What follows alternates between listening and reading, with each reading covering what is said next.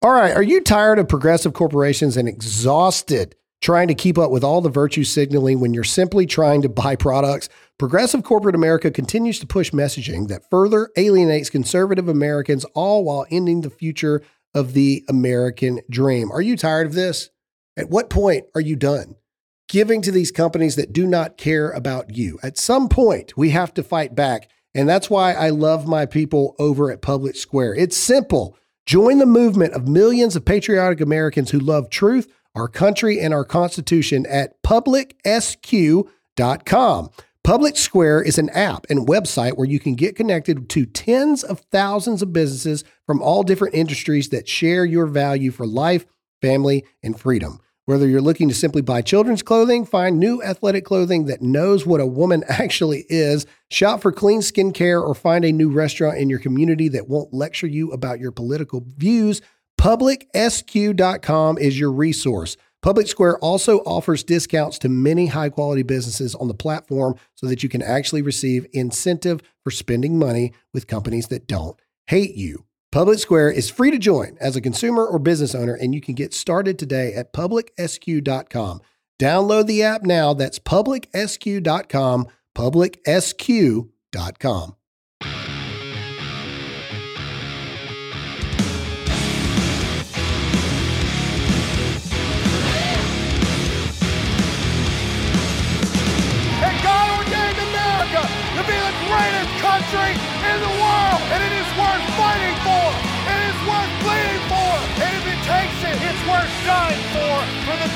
country that this world has ever seen.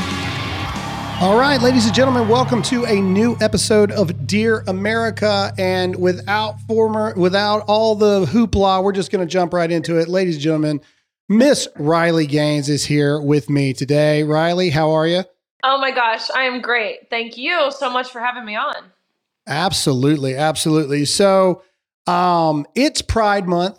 Uh, there's a lot of things going on uh, that obviously we have a lot of issues here with at Dear America, but but very few people have experienced uh, the actual backlash that is this trans movement, this trans agenda that has taken over our country, quite like you, and and you have had your um, your very publicized, very public encounters with uh, William Thomas, uh, but he goes by Lia Thomas, and this is an attack against women and women's sports.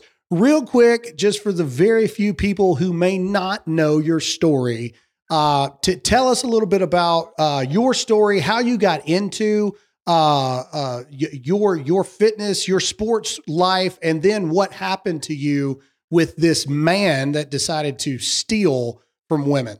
Absolutely. Um, so I was a swimmer. I swam my entire life from the time I was four to when I graduated when I was 22. So I dedicated 18 years of my life to my sport, which means, of course, your sport specific training, but your weightlifting, your diet, your sleep schedule, um, not to mention the, the social sacrifices you have to make when you're when you compete at that level. Um, Right. I get to University of Kentucky, where first and foremost, I want to mention we were robbed um, in, a, in a different way because we dealt with COVID. Um, that took away my Oh, national yeah. championships my sophomore year. Um, so no NCAA's there. We come back my junior year, and ultimately I finished seventh in the country, um, which I was proud. You know, this is a to be seventh, the seventh fastest woman in the country. Pretty big Yeah, honor, but I knew I could do more. And so it was right then and there that I made it my goal my senior year to win a national title, meaning, of course, becoming the fastest in the country. Um, I was right on pace to do that until about middle of our season. I was ranked third in the nation, behind one amazing female athlete who I knew very well. Um, we were separated by a couple one hundredths of a second, um, but the person who was trailing the country by body lengths I had never heard of before. And this is the first time I became aware of a swimmer named Lia Thomas. Um, for all I knew at the time, though, this was a girl who came out of nowhere, senior year, to post the fastest times in the nation in multiple events by body lengths from University of Pennsylvania, which is not a school that historically puts swimmers in that position. So there was a ton of red flags, but it never once occurred to me this was a male until I saw an article that came out that posted um, very briefly in a blip of a sentence. It says Lia Thomas is formerly Will Thomas and swam three years on the men's team at University of Pennsylvania before deciding to switch to the women's team. And, and was not good, correct? I mean, correct me if I'm wrong, but he was not a good male swimmer. Well, Congress once again allowed itself to be pushed into appeasing the administration and raising the debt ceiling for the 79th time, paving the way for continued reckless spending and further de-evaluation of the dollar. As our national debt continues to skyrocket, how are you protecting your savings? Times like these are a great reminder to diversify a portion of your savings into gold, silver, and precious metal, and that's why I use my friends at Birch Gold. It's super easy, it's super simple. All you have to do is text the word Graham, that's G R A H A M, to 989898 to get your free info kit on how to convert an existing IRA, 401k, or simply some of your savings into gold, silver, and precious metals. To protect yourself in Biden's economy, you have to do what you have to do, and free information is vital information. Text the word Graham, that's G R A H A M, to 989898 right now. No, you're right. He was ranked 462nd at best in the nation among the men the year prior. Um, which is why when I read this, I felt relieved because I thought the NCAA would see it how I saw it once I looked up who Will Thomas was and saw that by no means was this a lateral movement. Um, but that is not how the NCAA saw it. They saw nothing wrong with this. And so they allowed Lia to compete with the women at our national championships. Um, that first day, we watched as Lia Thomas swam to a national title in the 500 freestyle, beating Olympians. I mean, these aren't scrubs. These are the, the best swimmers in the world. This is the fastest meet in the world. By Lia beat them by body lengths. Um, that next day, he and I raced in the 200 freestyle, to which almost impossibly enough resulted in a tie.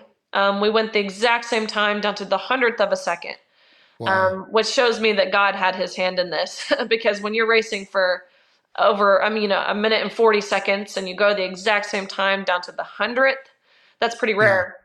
And yeah, so we get out of the water. Um, and this is what thrusted me into to speaking out. We get out of the water, we go behind the awards podium, and the NCAA official looks at both Thomas and myself and says, Great job, but you guys tied. And we only have one trophy, and we're giving this trophy to Lia because Lia has to have it for photos. Um, what? Riley, you can pose with this trophy, but you have to give yours back. Um, Lia takes the trophy home. You go home empty handed. End of story. And whoa, whoa, whoa, Hold, hold, on, hold on. So this is a part that I, t- I did not know this. So, so you guys tie. What normally happens in the event of a tie at a at a race of that magnitude? Yeah, I I'm I wasn't sure. They now have made a rule of what happens in a tie to try and cover their butts. This is the only rule that came out of the entire this entire debacle. And now they have a rule for what happens when you tie. And it's it goes to whoever's oldest, which Thomas is older man. That was their justification of the rule.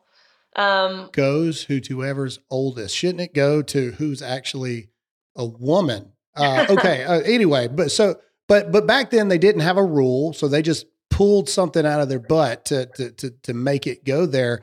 Um, okay, and they told you that you could pose with it, but then the trophy was going home with him. They gave yeah, so they gave me the trophy of the place that that there was no one because we tied. They said you can pose with this trophy. Lia will pose with with his rightful trophy. He takes it oh. home. You give yours back. Um, which I want to reiterate. I didn't even want this stupid trophy. Um, I'm a 12 time All American. I have tons of those trophies at home. It wasn't about the trophy, it was about right. the principle of them reducing everything that I and, and every girl there, everything that we had worked our entire lives for, down to a photo op to validate the feelings and the identity of a male at the expense of our own. That's when really the misogyny slapped me across the face because I knew what was happening was wrong. I knew the unfair competition was wrong. I knew the locker room was wrong. But when this happened, it was as if um, they do this in the guise of progressive. They're they're making progress. But when this happened, it, it was immediately I saw it as regressive. This took us back in time at least 50 years to before Title IX was implemented. And they're doing it yeah. in the name of inclusion and kindness and but it's exclusive, make no mistake. Did you have did you have any like interactions with him prior than just racing him? Like did you guys I, am just guessing here, but I'm assuming since he identified as a as a woman, he was in the women's locker. Is that is that correct or not correct? No, that's right. Um, we weren't told we would be sharing a locker room. The only know the only way we found out that we would be undressing next to a man was when we were undressing next to a man. A man who's six foot four, 22 years old, fully intact with an exposing male genitalia in our locker room where we're undressing. And bare minimum, we weren't told about it. Um, it felt like betrayal, belittlement, and and really, I think the best word to describe this experience without over exaggerating is traumatic. Um, yeah. Not even just traumatic in a sense where of what we were exposed to, but traumatic in a sense where it was so easy for the people who were in place to protect us to dismiss our rights to privacy, um, right. as if it was so nonchalant. I immediately left the locker room when I saw this, and I went right. to one of the officials on the pool deck, and I said, "What are the guidelines?" to allow a man into our locker room. I know the guidelines for the competition, which was me a measly 12 months of HRT, which is not enough to mitigate male advantage. Um, but I said, "What are the guidelines for the locker room?" And he he just says so so nonchalant. He says, "Oh well, we actually got around this by making the locker rooms unisex." And so then I'm thinking to myself, okay, first of all, you just admitted this is a man because you had right. to change your your guidelines to allow him into our locker room. So that right there is is you're you're proving that you know this is wrong. Um, secondly, yeah. unisex. Any man could walk into our locker room. Any coach, any official, any pervert who wanted to would have had full reins to walk into our locker room. And bare minimum, we weren't even told about it, all to accommodate yeah. this one this one man's feelings. Um, it was it was betrayal. So so I'm curious here, and, and forgive me, I don't want to you know just stir up any traumatic things for you, but but I'm just curious his demeanor during all this because I was in the army for 12 years. You know, I I I didn't play D1 professional sports, but I would imagine that the locker room is very similar to barracks and things like that in the army, right? Like you know when when you're with your same sex, obviously people are changing, getting it, you know, things. Yes. And, and, a lot of time people talk, have conversations and blah, blah, blah. What was his demeanor? Did, what was he in there? Like just hanging out? Like it was no big deal? Like it was normal? What, I mean, I, yeah. you know, what, what? Yeah, I'll kind of set the scene because it's exactly like you said. Um, it's not a place of modesty. Um, these suits you put on, it takes about 15 minutes to, to put these suits on. They're, they're skin tight. They're, um, it's a lot of tucking and poking and prodding all of your your skin into the suit. It's miserable. Right. But in those 15 minutes where you're putting the suit on, you're fully exposed. Um, but it is also a place of buzzing and chatter and and laughter. You get to see your friends from all over the country who you only get to compete against this one time a year. Um, so yeah. lots of lots of talking. I had my back turned in the locker room, putting my suit on, and immediately got silent. And so I thought that's weird. And I turn around and that's when I see this person towering over the rest of us.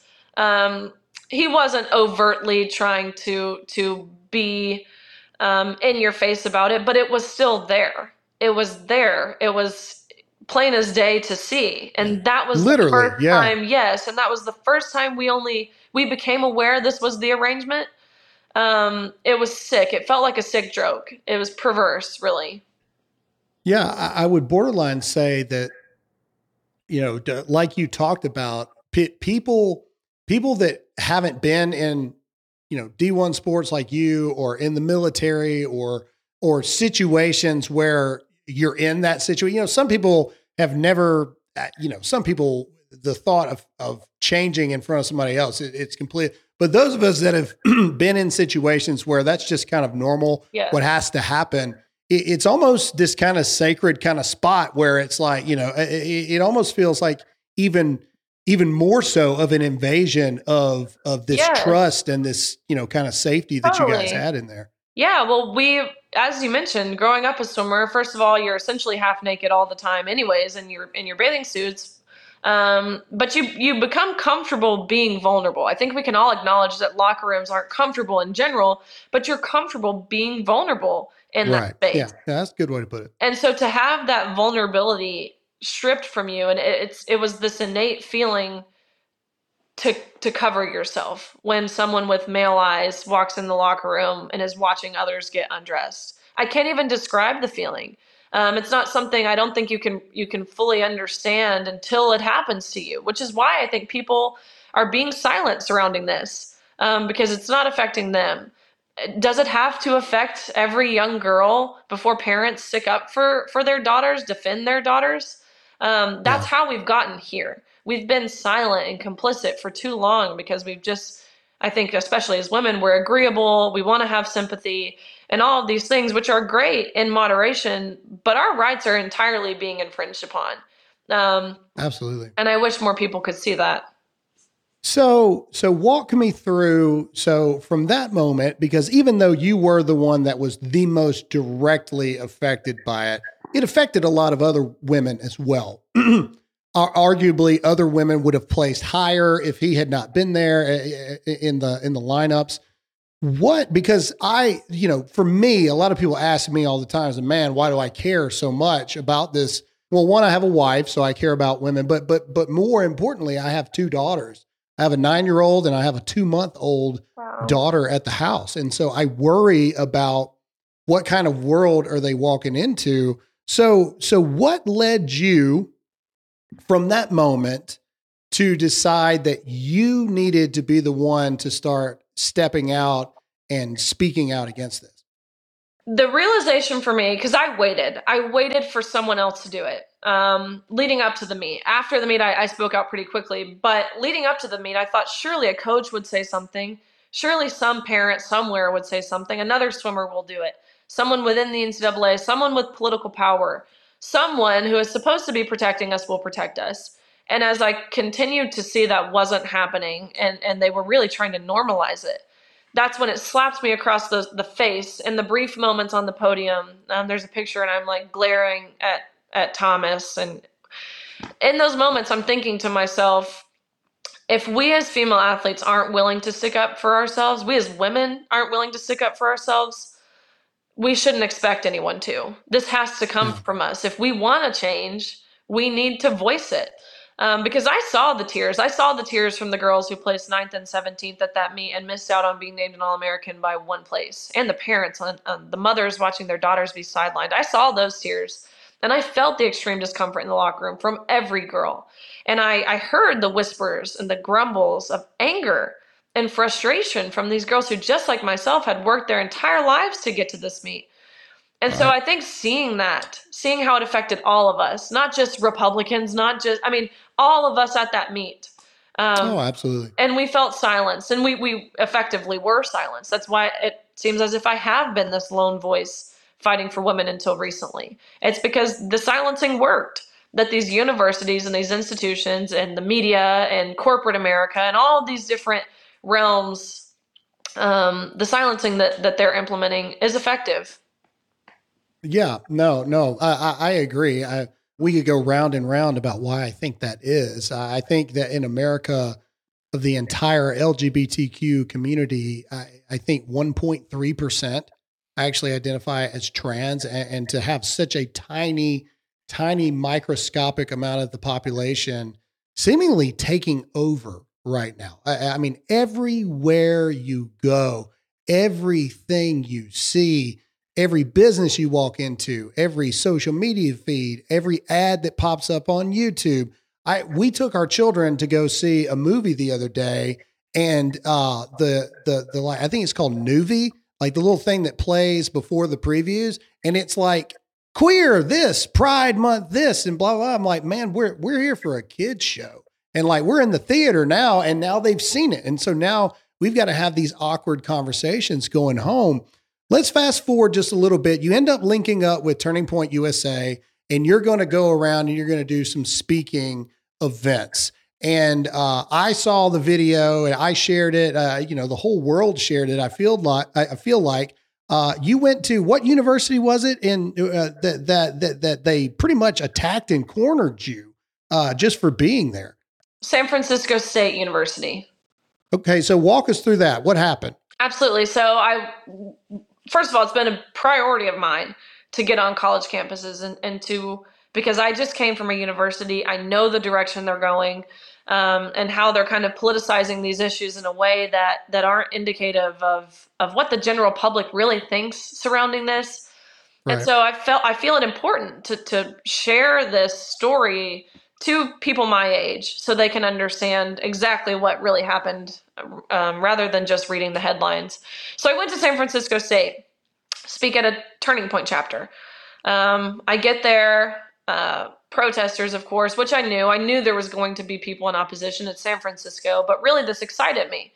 Not because I wanted controversy or arguments, but because it gave me the opportunity to to change minds, um, open open some people's eyes to what's happening.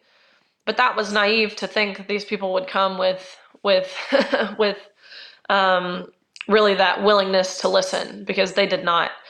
Um, after I delivered my speech, I opened it up for question and answer from the opposition. I wanted to hear what they had to say. Everything is, of course, easily rebutted surrounding this topic.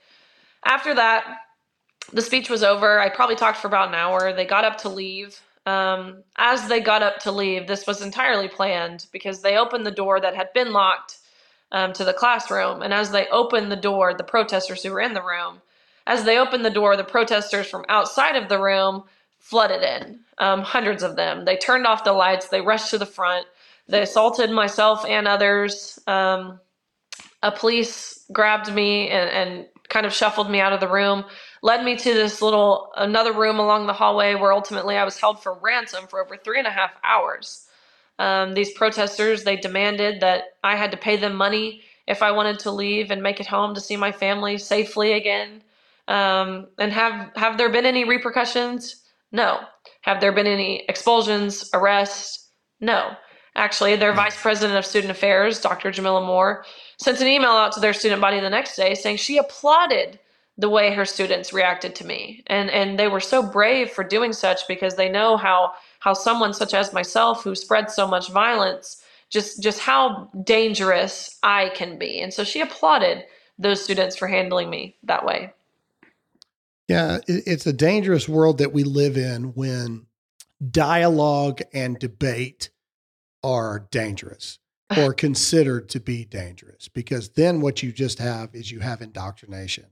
And when you have indoctrination, you have chaos as you're seeing. Uh, I I have been in your shoes many times at D1 universities uh, delivering uh, commentary on topics that I know that it's just it, it- you know uh, been to Kentucky, uh, but honestly, still to this day, I tell everybody this story. The University of Florida was by far one of the worst experiences I've ever had. I was with Charlie Kirk there. I was I was doing a turning point stop, and we literally felt so much weight and almost almost like this this heaviness uh, in the in the in the back room where we were sitting that we we we literally prayed before we went out there because we just knew that that there was there was there was evil out there in in this thing. And and you know I I'd love to get your views but I don't I don't know where where where you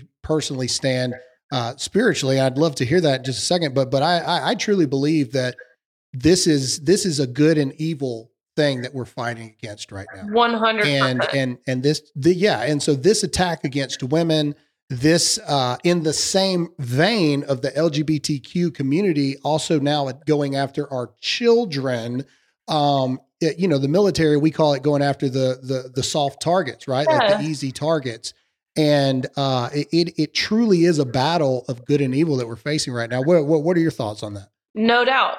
Um, it's no longer right versus wrong. It is moral versus evil. And I looked that evil in the eyes, just like you said, you felt it, right? I looked that evil in the eyes in San Francisco, and it's soulless. It's hateful. It's violent. It's vengeful. And they do it in the name of love, and they do it in the name of acceptance and tolerance and all of these these terms. Um, but it make no mistake, that is not love. Um, we have a God of love. Of course, we have a God of love who loves all but we also have a God who hates sin. Um, absolutely and our God made man and woman, and our God doesn't make mistakes. This is entirely spiritual. Um, what I also think it is is is really the way they're trying to break down faith and the way they're trying to break down family and break down freedoms and changing the language we use.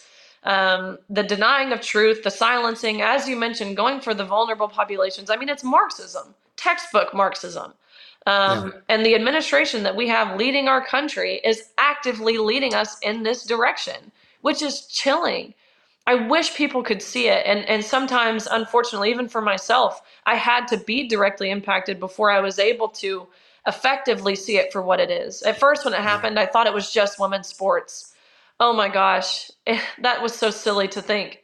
It's women's prisons, it's sororities, it's the education system, it's the media, it's corporate America. I mean, there's so many different realms of our society that are being infiltrated with with um, I don't even know a good word for it. Just infringing upon our basic rights as humans.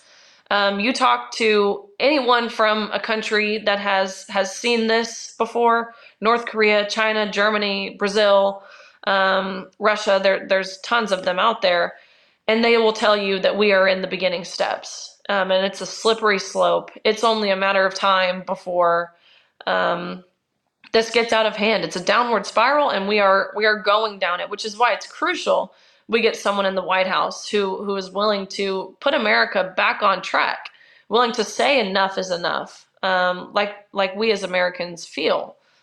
Yeah, yeah, no, I, I agree. I, I think one of the biggest phrases that people have right now, and you and uh, do you currently are are you still in Kentucky, or is that just where you went to school? Just where I went to school. I'm from Nashville.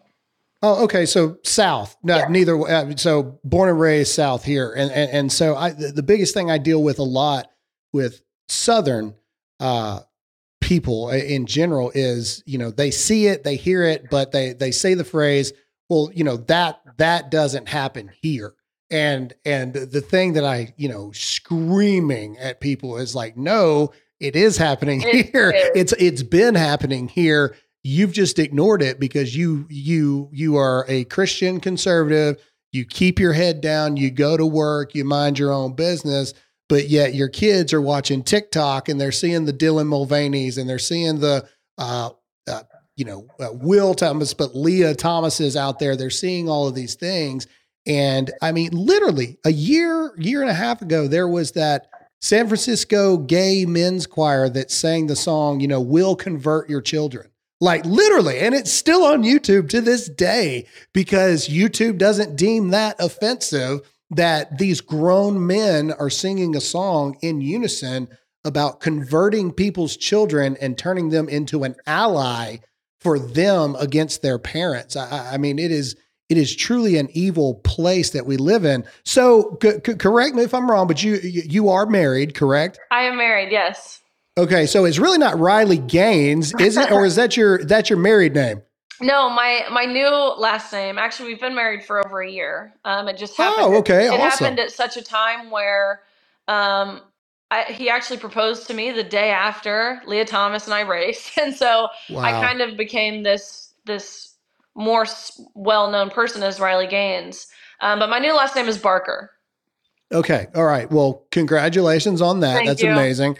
Um, what does your husband think about all of this stuff? I, I, I mean, I'm just curious because I'm trying to think about my my wife or or my daughters if I was in a, a position like that. One, what does your dad think? Two, what, what, what does your husband think? My husband swam at Kentucky as well. Um, oh, so, wow. Okay.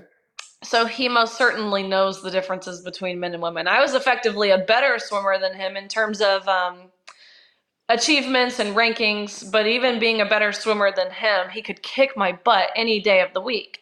Um, easily, right. right. I mean, we know this. And so he, of course, understands. And I, I'm so fortunate to have such a strong support system, whether that's my family, whether it's my faith, my husband, my friends.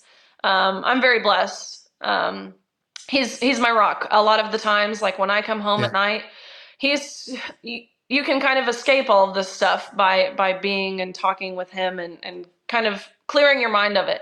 I'm very fortunate, but my dad, uh, my dad played in the SEC. He went to the NFL um, for a while, and so my dad also played sports. Um, I think for a dad to know his daughter had to undress in front of a naked male and no one did anything about it. Um, can't even think about it. I, I I can't even think about it. I remember calling my dad, and again, we had no idea until we saw it. And so I called my dad after I was in this changing space with Thomas, and I said, "Dad, we just had to undress in front of him, and and we didn't know." Um, and he said, "Riley, I'm coming down there, and I'm going to handle this myself." And I said, "Dad, I love you. I don't want you behind bars. you can't do that." Um, but that that's been really ha- hard for my dad. Um, Yeah. I'm very Yeah. fortunate that again they're supportive. Um, I just am. I think a firm family foundation is a big piece in my leadership and my confidence to take the arrows that I take, the security that I have. Um, so I'm lucky. So I, I like how you said that taking the arrows. is a term I use a lot. Um, you know, I, I feel like uh, I'm getting older now, and so I'm starting to feel like the elder in the group of all these people that speak out all the time. But you know, we've been taking arrows for a long time, and and even though it was such a horrible thing that had to happen to you, that is still happening.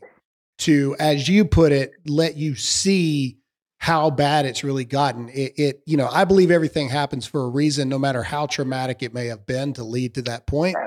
Um, it has turned you into a person that is now willing to take the arrows for truth, and, and I think that that's a very powerful thing.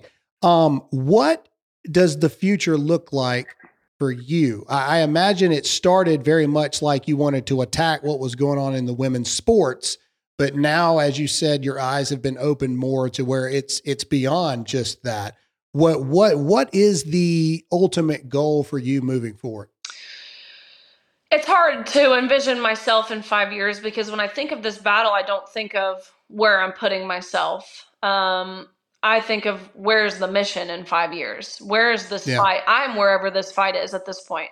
Um, I graduated with my degree in human health sciences and health law, um, scored in the top percentile of the dental admissions test, and I was going to dental school.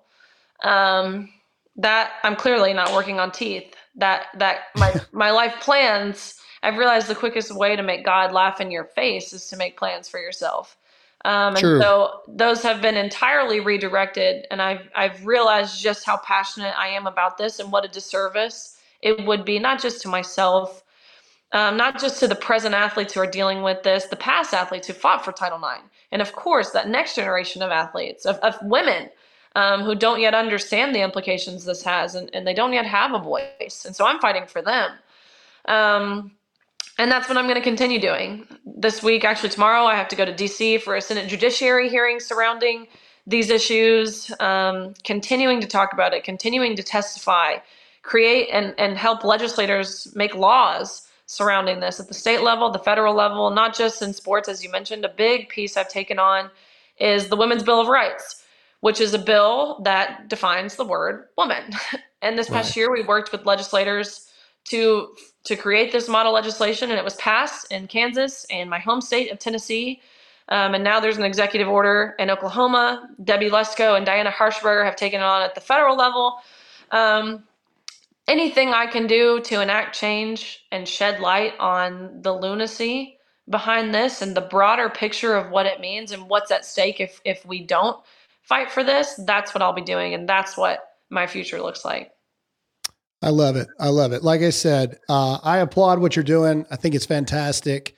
Um, you've got a friend in us over here at Dear America, and anything that we can do to help you uh, in your mission. Like I said, everything happens for a reason, and uh, I think that you are and will continue to be a mighty warrior uh, in this in this battle that you're fighting. Uh, Riley, where can people go to support you? Where can they go to find you? Absolutely. My Twitter is Riley underscore Gaines underscore. I always try and post breaking stories, um, highlighting how, how people are responding, whether that's politicians, whether it's good or bad, um, just so people don't believe the narrative that it's a non issue, like the left loves to push. They say it's not happening, or, um, you know, why are we creating to a, a, a solution to a problem that doesn't exist? It's just middle school women's basketball. Who cares? Um, that couldn't be further from the truth. It's happening all levels, all states, all divisions, all sports, all across the country. Um, I get messages all the time, and just like you said, how people say it's not happening here. I, I've gotten maybe four messages in the past two days from girls in Tennessee who are changing in a YMCA locker room or, or some space with a man. It's disgusting. It's happening all over. Um, So just highlighting Yep. those things. It's Riley underscore Gaines underscore. All right. Well, Riley, you know, like I said, everybody go follow her right now. Uh, Riley, anything we can do for you, you just let us know. And uh, you've already, you've always got a voice on this show. You've always got a friend in us here. Uh, ladies and gentlemen, that's all we have for this episode of the Dear America podcast. We hope you enjoyed it. Let me know what you think. Graham at dearamericamedia.com. That's all we have for this episode. And we'll see you all again next time.